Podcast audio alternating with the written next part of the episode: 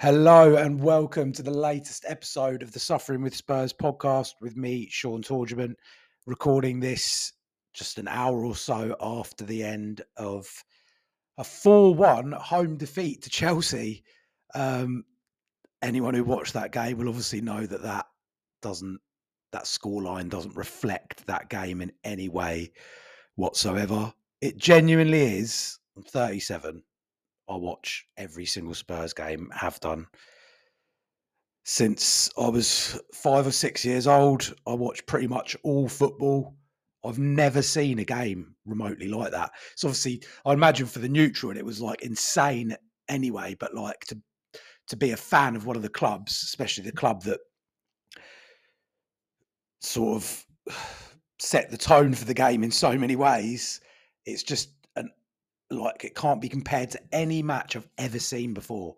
And it's one of those where I've heard Ange speak since, and he's sort of like spoken very much about how he's against VAR uh, in general, and so am I. I I wish we would go back to a time where VAR didn't exist, but on a night like tonight, it really has sort of like you'd say from the neutral point of view, they've probably found that it's added to the drama. Especially, I think if you watch on TV, I think if you're there, then there's a lot of sort of standing around, waiting around for decisions to be made, and that's obviously what he's come to to say. Um, but yeah, the, the VAR would have added to the drama of it all because, I mean, I think five disallowed goals, two for us, three for them.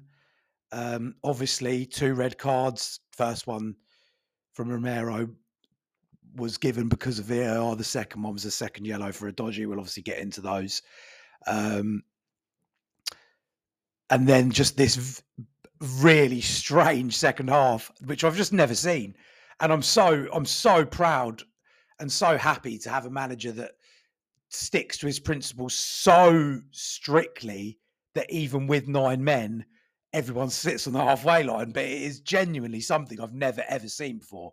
And there's mixed reactions to it from opposition fans and from Spurs fans. Some saying that Ange's naive, that it's inexperienced, that who does he think he is, all that sort of stuff. But the fact is that it actually nearly worked. And what I've thought about it, and my first reaction to it was oh, I wasn't annoyed with it. I think that's probably because we've got, I think we all have so much trust in him, and he's got so much credit in the bank with with fans already that we're willing to just go with whatever he does. But also because in 99.9% of situations, and it doesn't happen that often, obviously, where teams are down to nine men or even 10 men, the default setting for them is to all sort of retreat to the edge of their box and just hit teams on the counter. Um, but our team, especially our team, actually, at the moment, especially once Brennan Johnson had to be taken off, um, once Romero got sent off, doesn't actually have a lot of pace in it. So the whole sort of hitting on the break thing wasn't necessarily going to work. We had, we were basically playing with Sonny, who maybe three or four years ago would have been able to just like run through through players, but he doesn't have that level of pace anymore. And then Kulusevski isn't particularly fast. Um, we had a midfield of sort of Basuma and Skip, uh, Bissouma, Skip, and Højbjerg um, at, at points. Bentancur, they're not fast players. Um, Porro's got some pace about him. Udogie was off the pitch by then. Dier obviously not fast. Van de Ven probably our maybe our fastest player off. So it wasn't an option, I don't think, to play sort of on the counter. And he wouldn't. It looks like he wouldn't have done it anyway. But yeah, we played with the high line, and like I said, it obviously get go through the game in a minute from beginning to end. But just to reflect on that very sort of important point of the fact we did play with 10 men and with nine men with this really high line, um, it did work because Chelsea, it sort of reduced Chelsea to only playing one way, which was they saw that there was going to be this opportunity to break in behind. So that's all they were going for. And very often they were mistiming it. And obviously there was some unbelievable goalkeeping from Vicario, who is genuinely an unbelievable keeper, and he's not just good; he's genuinely incredible. He's incredible. He played as a sweeper. He was obviously asked to, but he played as an actual sweeper, sitting sort of midway into his own half, miles out of his box, and he timed his his runs to clear the ball so well on so many occasions. And on the times that he didn't, he made some incredible saves. And yeah, okay, Chelsea broke in, got the 2 1 lead, but we had three genuine opportunities to score, including obviously including that Dier, brilliant finish that was marginally offside. We had the Bentancur one, which he headed into the ground, which is a, a sitter, which he obviously should score. And then Sonny I feel like Sonny will be annoyed with himself once he got into that position that he didn't bury it. So it nearly worked. It's 4 1 in the end, of course, but the, two of those goals are like anyone who play. Let's say anyone who plays, it felt like when you play five aside and everyone's really, really tired. And then by the end of it, the team who's a little bit fitter just breaks through and scores. And that's exactly what it was like. By that time, we just missed that chance. The players are obviously exhausted. They played nearly the whole second half. And I mean, we're talking about an extra sort of 10 minutes on top as well. So at least sort of, yeah, he got sent off in the 55th minute, but we played 45 minutes with nine men. They were knackered, broke through. The scoreline doesn't reflect that game. It wasn't a 4 1 game, even with nine men. Uh, so it's obviously demoralizing and you're gutted because you started to believe I started to get in my head like this is going to be unbelievable if we get anything with nine men for a whole half of football. Like what an unbelievable achievement that will be. And it and we came so close. And then obviously, look, it didn't happen in the end. But let's go to the game from the beginning.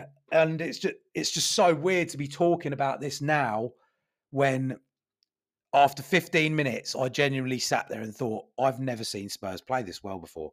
We were unbelievable in every single way. The the sort of the accuracy of the passing, but the speed of it as well. In defense, midfield, attack, everything was perfectly accurate. There was so much confidence and sort of swagger on the ball. We are creating chances like at ease. Chelsea were completely rattled.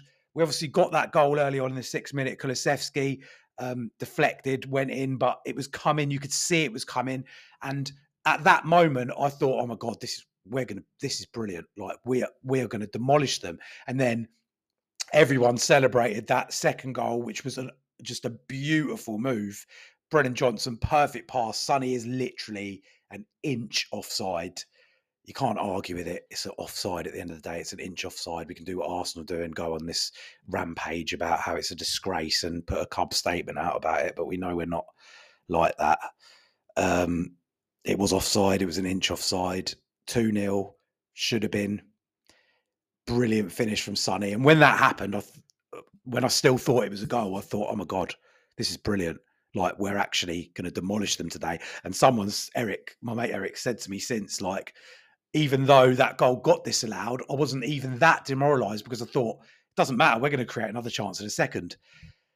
And it's been said, um, and it definitely felt like it. That Udogie two footed challenge for whatever reason. And it happens all the time. It happens all the time in games when a team's sort of on the ropes and then something sort of just knocks them into gear. And it was Udogie's challenge, which in modern day football, a lot of people would call for it to be a red card. The fact is, he didn't make any contact and he won the ball, and he, his feet were off the ground. And it was they don't like players, fans, pundits don't like that sort of like full blooded challenge with two feet, and I understand it. That in in any in fifty percent of games he gets sent off for that, but he didn't. He got booked, and after that it just became a bit chaotic for no reason. It didn't it didn't need to. Chelsea had got a little bit of confidence. They obviously got riled up by it a little bit. It's almost like they were looking for like a trigger to get themselves into gear because up until that moment they'd been like completely dominated. And I hate to say it because it's we are a different team, but there's times that I've seen that sort of thing happen before with Spurs, and it just for some reason it puts the other team into gear, and all of a sudden we've we're riding on the crest of a wave, and one little thing can put us on the back foot all of a sudden, and that's what happened. And the, it, you could feel it because the defending became chaotic. Chelsea weren't doing anything particularly amazing, but they played the ball into the box, and that bit that led to that Caicedo goal, which obviously got chalked off and led to Romero getting sent off, was just this chaos in the area where everyone, just like headless chickens, were going for the ball. They weren't staying in position. They were all going up for headers unnecessarily. And Caicedo hit a perfectly good shot um, past Vicario, got given obviously offside for Jackson being slightly offside and the ball going through his legs. And then they obviously brought it back VAR to see Romero's challenge. And I mean, that is one of the things about VAR. Like, it does, you can't get away with anything. And actually, before we go to that, Romero stupidly, five minutes earlier, kicked out at Colwill, I think it was, like so unnecessarily. Like, what are you thinking? Like, and in the past, like, you'd maybe try and get away with one of them because it's not going to get brought back. But it was identical in the in its petulance to the David Beckham Argentina moment in 1998. Like, and he did it in front of a ref, so he got sent off. There was no VAR, VAR in those days, so he got sent off because he did it right in front of the ref like an idiot. But the ref wasn't there for this one, and he didn't see it really. But you know, VAR exists. You know, if you kick out someone, you're going to get pulled up on it. So what's he thinking? And he got away with it. And I was shocked he got away with it. I couldn't believe that he'd actually got away with it when looking back. Like he's got away with one. So I like obviously big gasp of breath. Thank fuck he got away with it. And he must know he got away with it to an extent, unless his he's in games like this, and he he sort of acted like that in the um, I think in the Arsenal away game last season as well. Like he does, he's obviously really, really passionate and he gets up for these games. And you want that side of him to be there, but the petulant side that comes out is just unforgivable. And he's got, like I said, he's got away with that one. And then two or three minutes later, and I've watched the replay loads of times, and it's weird because it's on Enzo Fernandez, like who's obviously you'd imagine is one of his mates from winning the World Cup he's won the ball and he knew he was going to win the ball. There was it was never really there for Fernandez to win. And that's it wasn't one of them where it was like a 50-50 where you both go in and like you he takes one side of the ball, you take the other. He won you won the ball. It was there to win easily for him. And he followed through so unnecessarily. And it wasn't even like it was out, it was like outside the box. It was in the area. Like I, it's just inexplicable to me. Um, and I see some people like saying that oh that that's never a red card he won the ball all we know in today's world that's a red card whether you exist whether you agree with it or not like they it's obviously quite similar to the curtis jones one but this one let's be honest is a million times worse because the force he went into it with. And like i said fernandez wasn't even really in for the tackle. So it was a stupid thing and i i think in the grand scheme of things it's cost us the game really. And things just went obviously from bad to worse after that it, it's just so frustrating. I love Romero. Like he's such a lovable player when he plays for you. You love his passion. You love the his his full blooded nature, the way he goes into challenges. I remember one, if you remember, two seasons ago when we beat Leicester three one at home, and he ran into a challenge quite similar to that, but he won the ball and he's put he put his foot down on it, and it led to Sonny scoring a goal. And you love all that from him, but that was just he knew what he was doing there like but I say he knew what he's doing. He obviously is a hothead. He obviously loses his mind in situations like that. He's so like determined to get the ball that he goes into it with complete full force, but it's out of control. And the fact that his ball, his foot came off the ball and then landed pretty much like right in the middle of um, Fernandez's leg says it all, really. So look, he's an idiot. He got himself sent off. He's out for the next three games because of that, which includes City away. we'll get to all the the absence of players that we're going to have for the next couple of weeks at least in a minute but that's shit that's the shit thing about it as much as anything. Today's obviously gone done with but we now don't have him for wolves villa and city which are all three tough games and we could really do with him and little did we know that van de ven was going to pull up after that and then yeah it did. It just went from bad to worse. If you were to uh, if you would say to me three the three players you wouldn't want to be without, if out of any players for a game at this moment, with our squad being as sort of thin as it is, it would be the two centre backs and James Maddison because James Maddison is the is the sort of instigator to all of our attacks. Um, our and Van de Ven and Romero have been immense all season, and they're the reason that we can play the high line so effectively is because of their pace and the fact they're our best defenders. So yeah, Maddison goes off. From what I understand, we're not sure yet. Obviously, that's not one we have to worry about as much. Um, from the sound of what Ange says, uh, Van de Ven, we all know what a hamstring injury, a hamstring injury looks like. We all know what a bad one looks like. It looks fucking bad. I don't want to get obviously too down on it, but I'd rather lose if you if you were to offer me lose Romero or Van de Ven, I'd rather lose Romero already. It's incredible to say that, isn't it? But Van de Ven is our best defender. There's no doubt about that. And he's out um, 100% for at least Wolves, and then you'd imagine it'll be longer than that because it it didn't it didn't look like a strain. It, again, I'm speculating here, but the way he pulled up was one of them like potential tear. You don't know, dear. Let's fucking hope not. But it all like like like London buses. It's all just come at once, isn't it? Insane the way that happened. And that's what I mean about the chaotic nature of the game for it to just fall apart like that. And then Chelsea had another goal disallowed after that. Um, and then I feel like we got kind of hold of the game. It just was it was so chaotic, but we didn't we sort of didn't give them too many chances after that. But then Maddison obviously gets injured. Van de Ven pulls up with his hamstring at 38 minutes. Even at 38 minutes, I'm thinking we need half time so bad. And then for the last sort of, say, yeah, and then obviously there was 12 minutes of injury time in that first half, and we managed to sort of see them out okay. And I, I was relatively confident that we could come out in that second half and maybe, maybe get something.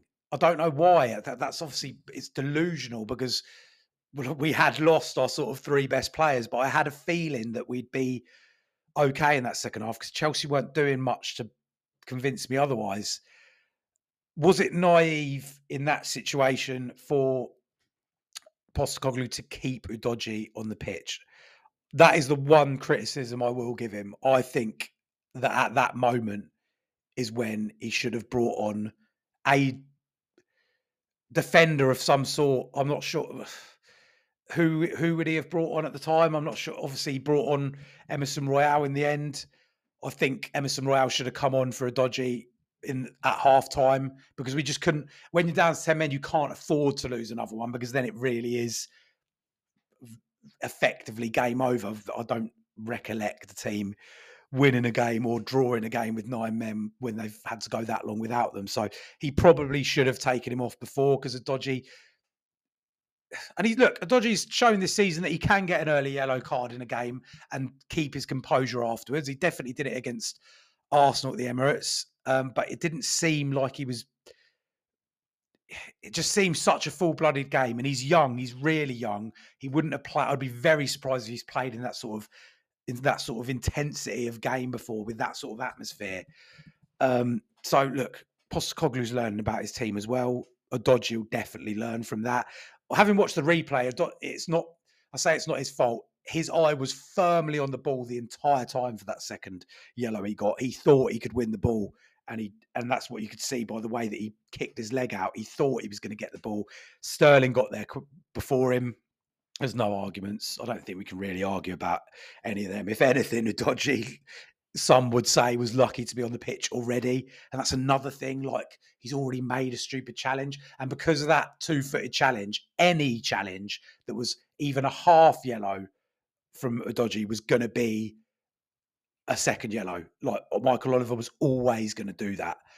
So yeah, he probably should have taken him off, but he didn't. And then it's just a completely unique situation after that. It's just so weird. Like if you'd said to me during that Liverpool game where we played with where that Liverpool played with nine in a month, you'll be doing the same against Chelsea. You just wouldn't have believed it. I don't remember it. I'm trying to think of the last. Yeah, I do. The last time we went down to nine men was Bournemouth away at the end of the 18 19 season. I know I've got a very good memory for these things. And it was when Sonny and Juan Foyth got sent off, and I'm pretty sure that was right at the beginning of the second half in that game as well. And we actually held on in that game, didn't we? To uh, till the 95th minute or something. And they scored. They scored a 95th minute winner um, in the Champions League season. It was, wasn't it? Um, we still managed somehow to get fourth that season, but yeah, we have done it before. Um, but it's a unique situation. It happens very, very rarely.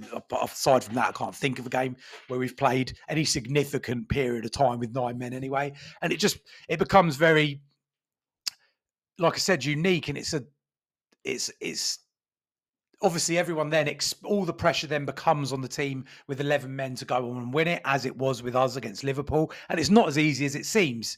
We found liverpool with 10 against us did carry on playing kind of the same way but with nine they did all retreat to the edge of their own area.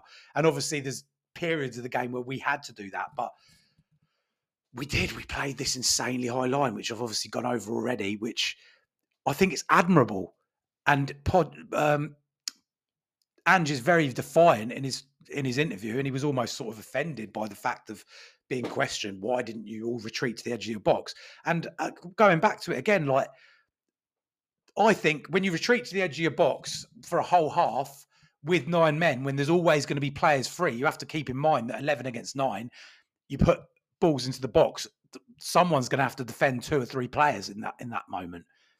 And I think you're asking to concede goals. What and why would Ange get his players to play in a way that they're not set up to play? He doesn't teach, he doesn't instruct his teams to play like that. He'd rather they stuck to the game plan, which is the high line, and it did nearly work. And and that's largely down, by the way, to the unbelievable delivery of Pedro Porro from the few free kicks we did get because I mean, I watched sort of teams over the weekend. I think Trossard was getting a load of shit from it over the weekend for Newcastle against Arsenal for just this terrible uh, corner delivery and set piece delivery. Porro had three or four, and they were all on the money, and we nearly scored from all of them. And obviously, Chelsea eventually.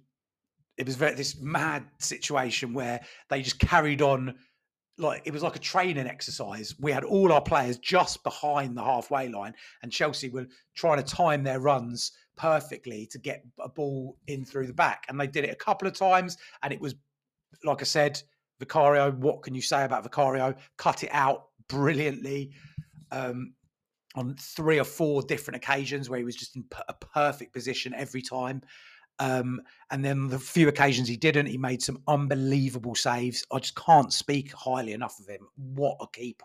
Like to think that we wanted David Raya over him. Like it, what a keeper. Thank you, Paratici. And thank you for Postecoglou for speaking to him because I wouldn't change him for any keeper in the world right now for a million reasons. His ability, his confidence, and just the way he is. Like, he's so grateful. He's done an Instagram post since sort of thanking the fans. He's never been in a stadium where the fans have cheered so much at the end of a game for a 4 1 defeat.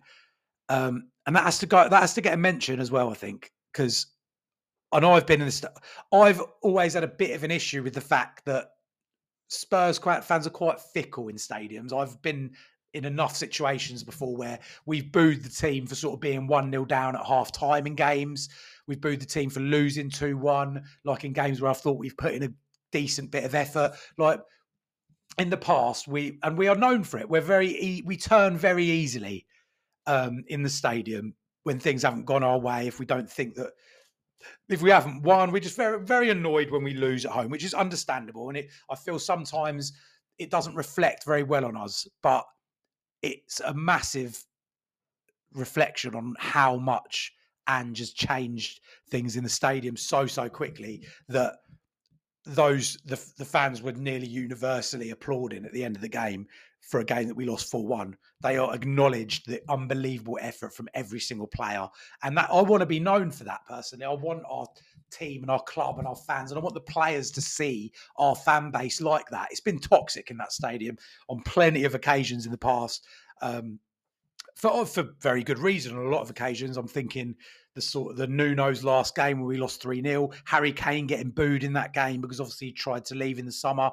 Like a few, quite a few games last season, obviously, for again, for obvious reasons. But when we see and when you can see that the players have put in this unbelievable effort and that they're all buying into it and no one's left any sort of inch of effort inside them, they've put it all out on the pitch especially Pedro Porro, by the way, who's just I love as a character. Um, especially Vicario, all of them, of course. Eric Dier, special mention as well. Wouldn't have been easy for him. He hasn't played a minute of football for Spurs this season, and he came on and he's limited in terms of his pace. We all know that, but I don't think he really put a foot wrong. And he scored what would have been an just an unbelievable moment. It's just oh, it's just so unfair, and it it was lit, and it, it looked at first like he was actually a little bit off, quite a bit offside, but when you look at it again, he was again a millimeter off. And his finish was just, he's always had great technique, Eric Dier And it, it's kind of been forgotten because he's been chastised a little bit in the last year for the way that things have gone from him. Again, understandably, understandably for for his poor defending and stuff, but he's got great technique. What a moment that would have been if that had been allowed to stand. Uh, just just after Chelsea went two one up as well, but things just didn't go our way uh, in that sense. Uh, that was from a brilliant Porro cross, great header on from Bentancur, wonderful finish. Uh, Bentancur then had an opportunity after that to to head it in, as I've said, and that would have again made it two all. And then just before Chelsea's third goal, good pass from Oliver Skip, who who I wasn't. I thought at that moment maybe when Oliver Skip came on, I thought maybe put Celso on just as he's got. If we're going to play this way and if we're going to go for a for getting an equaliser rather than just damage control and sitting back. Why not put someone with a bit more of a creative edge on them? And that's another. Again, we're not in. Ange just doesn't go without criticism. Like I really do admire the way that he approached playing with nine men. But then I think if you're going to do that, then why not play? Why not bring Bryan Gil on, and why not bring um, Celso on instead of Skip? um, why I was quite surprised he took Kulusevski off because he took Son off against uh, Luton when we played with 10 men um, instead. And at first, when he made that decision, I was a little bit, oh, but Son's our out ball. But Kulusevski proved himself to be so, so good at holding the ball up. And I thought he actually, I was a little bit surprised he took Kulusevski off instead of Son. Um, whether Kulusevski's so important to him that he was worried he might lose him as well, I don't know. But he chose to to take off uh, Kulusevski and he chose to bring on Skip instead of bringing on the Celso. But as I was saying, Skip did play the ball through to Sonny, 94th minute. He took on two defenders, and I really thought that was the moment, and it wasn't. I think that was, I think everyone accepted that was our chance, and then I think it was we got caught after that. They went and scored two goals. Nicholas Jackson, completely undeserving. He was acting like a proper prick during the game as well. Obviously, Chelsea had three goals disallowed. Every single one of them, he was like going up to the fans, doing the shush thing, telling them to shut up. I was, I wanted to kill him at the time, to be honest. Um, now that now that the sort of emotions calmed down a little bit, I've relaxed. But yeah, uh, he didn't deserve that. He didn't play well. It was by the time he got through to the to scoring those goals, it was obviously it was obviously easy for him because we were completely knackered by that moment. But he did, and like I said, four one isn't a good reflection of the game. I don't think Chelsea were brilliant. I don't. I think we were brilliant considering that we had nine men, but we were let down by Romero and we were let down by Udogie. As I said, uh, Udogie is young, inexperienced, first year in England he gets a pass for that reason. I think like anyone's capable of making two yellow card challenges, and he's you, that's how players learn. He's going to be rash, all that sort of stuff. Romero is a World Cup winner. He's one of the captains. He's experienced. It's his third year in the Premier League. He knows how it works. He knows what's acceptable, and it's just pure petulance. And I'm annoyed at him. And I think his teammates should be annoyed at him. And I think Angel, obviously Ange's going to be one way to the media. I think he's going to say he's got to say something to him about that because even if you even if you go with the first, with the second challenge being oh he won the ball and it was a little bit forceful. Okay let's forget that. The first challenge is completely unacceptable because it's off the ball and he's kicked him. He's kicked out at him and he anyone who plays football anyone who watches football knows that I'd say nine times out of ten you're getting a red for that. And it's weird to think, like you'd say that football's softer now than it was in '98 with with David Beckham, because that's what it reminds me of. Um, and he got Um, Beckham got sent off for that, and Romero didn't. I'm not. But then he, and then again to go and get yourself sent off two or three minutes later, insane. You think of Sonny's red card against Chelsea um, in 1920 as well, where he sort of kicked upwards towards Rudiger. You'd say that wasn't as bad as what Romero did. But anyway, enough about Romero because I do still love him, but it's just it's just so frustrating when you see a player do that. Um, in a game that we had in that moment, it was out of control, but again, we were winning, we were one 0 up. Like the that that moment could have calmed down. We could have continued to play well after that. It was just there for the taking. And that first 15, 20 minutes, I just it, it seems like so long ago because of what happened in the game, but it was just so good. And that's the thing to be positive and proud about. Look at the football we're playing. Like when we're on, when we're sort of in full flow, we are unbelievable to watch. And I don't mean, oh, we're good to watch. That that first 15, 20 minutes, the football uh, in all areas of the pitch was just so, so good. So there's so much to be positive about. And I've never felt so good after a 4 1 defeat, to be fair, because we, it's off. Look, it's the first league defeat for six months. We haven't lost, we haven't known the feeling of losing um, since the Brentford home game at the end of last season. Um, so it's been a lovely ride, and there was always going to be a bump in the road. We love to sort of get in our head that this unbeaten run was going to go on forever, and I did think we we had a good chance of winning today, and that was going to keep the momentum going. But there are going to be bumps in the road. You're not going to win every game.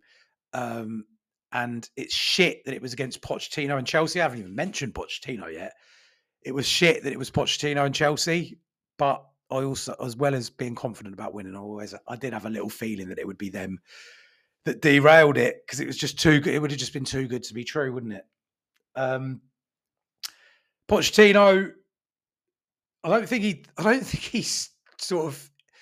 I don't think Chelsea fans are enamoured with him because his press conferences leading up to the game, he was being unbelievably sort of sentimental about Spurs. And you know he's obviously got a place the Spurs have got a place in his heart, but you thought he would have tempered it sort of to get the Chelsea fans on side, who he even admitted he doesn't have the connection with them yet. So you're not going to get a connection with them if you keep saying how much you love Spurs, because they the Spurs Chelsea rivalry is mainly driven by that side. But um, he turned up, uh, from what I understand, he got a sort of a clap at, when he first came into the stadium, but the the fans that sit down at with an hour and a half to go before the game starts are not the fans who you can really judge because they're the ones who want to want photos taken with opposition players and ask for so they're the ones who ask Chelsea fans for their autographs. So that's not a, a good example. It's mainly tourists.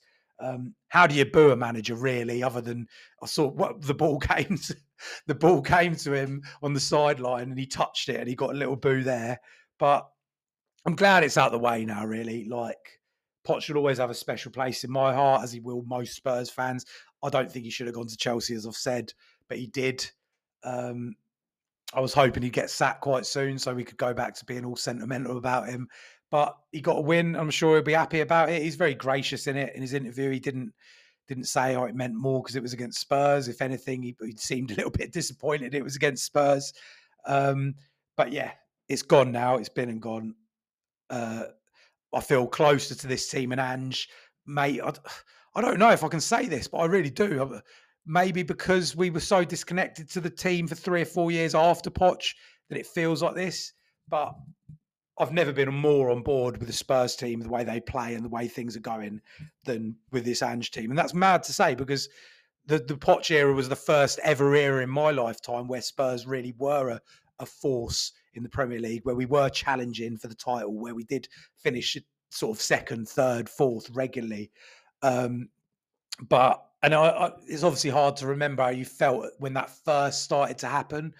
Um, but I feel a lot more connected to this team. I, I, I, I'm fully on board with everything they're doing, and th- as we keep going back to the way that Ange approached this game, it's got criticism from some sort of quarters, and it's got a lot of praise. I feel sometimes like they treat him as a bit of a gimmick, and I don't think he really likes it. They're like laughing. Uh, Gary Neville was laughing through commentary for quite for periods of the game, which which really annoyed me, um, almost like mocking what was going on. But as I said, the result ended 4 1, but two of those goals were scored at the end of injury time. It was 2 1. And if we'd taken our chances, it could have won. It could have worked out. It would have been a masterclass. And I think other Jamie Carragher's given it a lot more credit, and I think it deserves the credit because it takes a lot to go out on a limb and go and do something like that. And and it's so easy to retreat to, to the default setting teams go to in when they're in situations where they've got less players and put everyone on the edge of the box. He doesn't believe in that. He doesn't want to. He wants to still try and get a result because what most teams are doing really when they go and sit back is damage limitation. Oh, we don't want to get thrashed. We saw with Conte. With Conte, if you got went down to ten men, it was bring all your defenders on and hope you don't get thrashed. And what a difference in mentality. And I'm thinking the Arsenal game at the Emirates last season where when Emerson Royal got sent off with sort of 25, 30 minutes to go. And I was and it was two it was two one at the time. And I was still thinking, we can really still go for this. And Conte was like, nah, everyone off. I'm bringing all my defenders on. His bench was pretty much all defenders. Brought them on, sat back, saw the game out, didn't try and attack. I'm, I, as a fan, forget what anyone else says. As a fan of my club, I want to see them try and get something out of a game. And if that's the way we're going to do it, then brilliant. Hopefully, we don't have to face too many more situations where we go down to 10 or nine men. We've obviously had like two out of the last, is it two out of the last three games? Two out of the last four games, Luton and this game, we've done it. We won one. Obviously, Luton's very different. And we did ourselves proud in this game. Um, but there is a big change in the situation as a result of this game. The the aftermath of it is not that we lost 4 1 at home to Chelsea in a game that we were very courageous in. It is that we have got unbelievable issues now going into that Wolves game. Um, Saturday, with the first game of the weekend, which definitely doesn't help. Romero is obviously definitely out.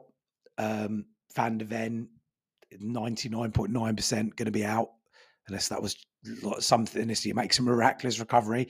We can assume that he's out as well.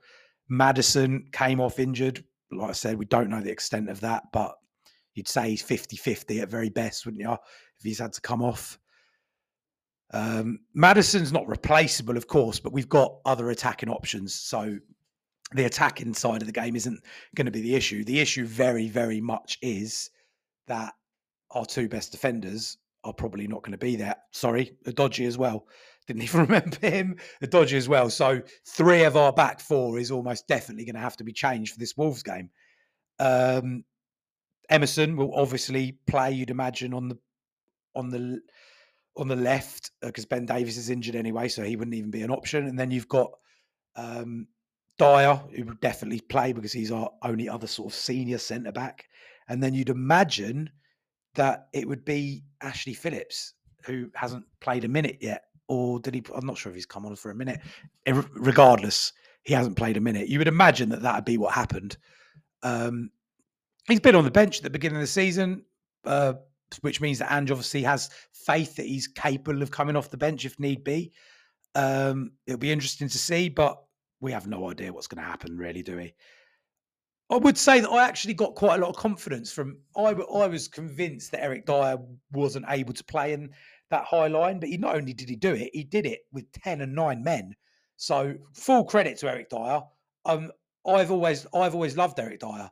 Like I think it get people have very short memories, and I think it gets forgotten a lot that he was a he was. Let's start with the fact he scored in his debut for Spurs away at West Ham. Immediately became a fan favourite. He was a utility player back then. In Poch, for the vast majority of Poch's time in charge, he was always in the team in one position or another.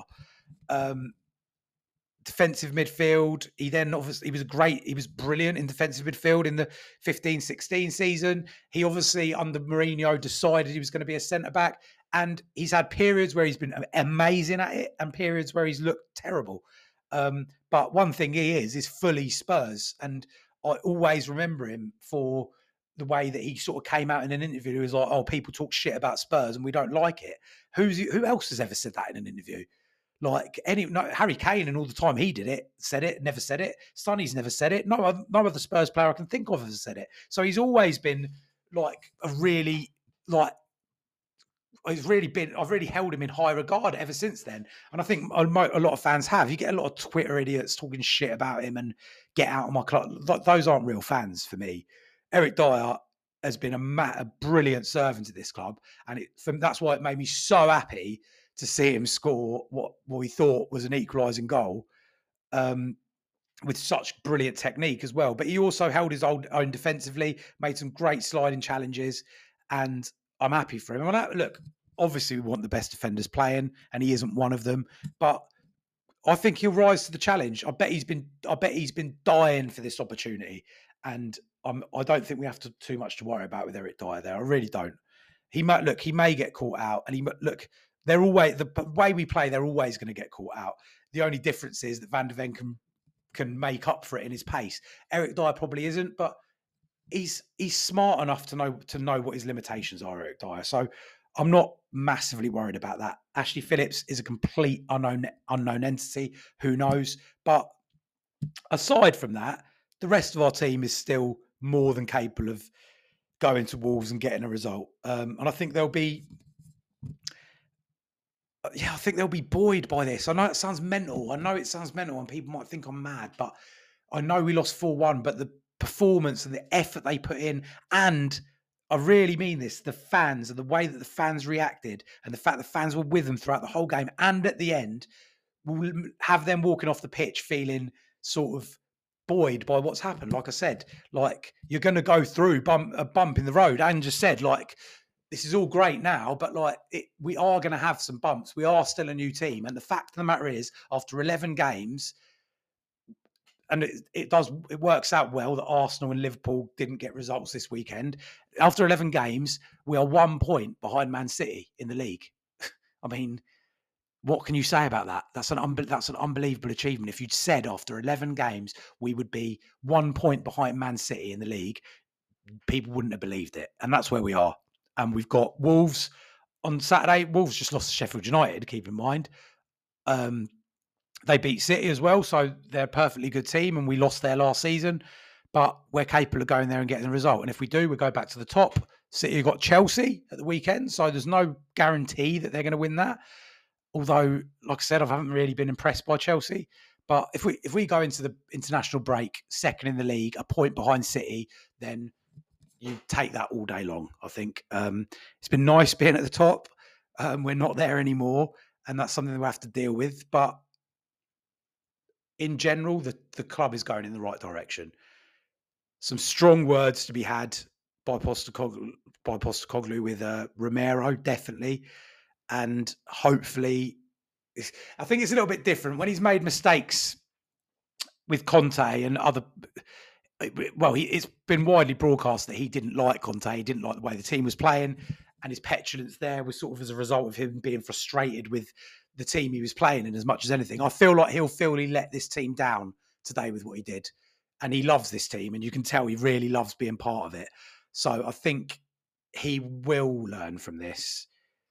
You don't want to change the way he plays because his full blooded nature is what makes him the defender that he is. But what he did today was unnecessary it was stupid.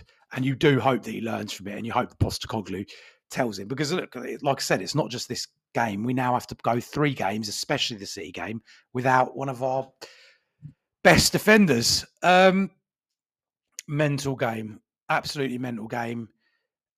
But things are still positive, and I'm fully behind what Ange is trying to do. And it's a bump in the road, but we can definitely, definitely recover from it. What a night. Um, I'm out of breath. I've got still this massive adrenaline rush from that absolutely insane game. Spurs are going in the right direction. Wolves on Saturday, 12:30. I'll be there. Looking forward to it. Hopefully we bounce back from this and go back top of the table even if it is temporarily. Thank you very much for listening. Come on you Spurs.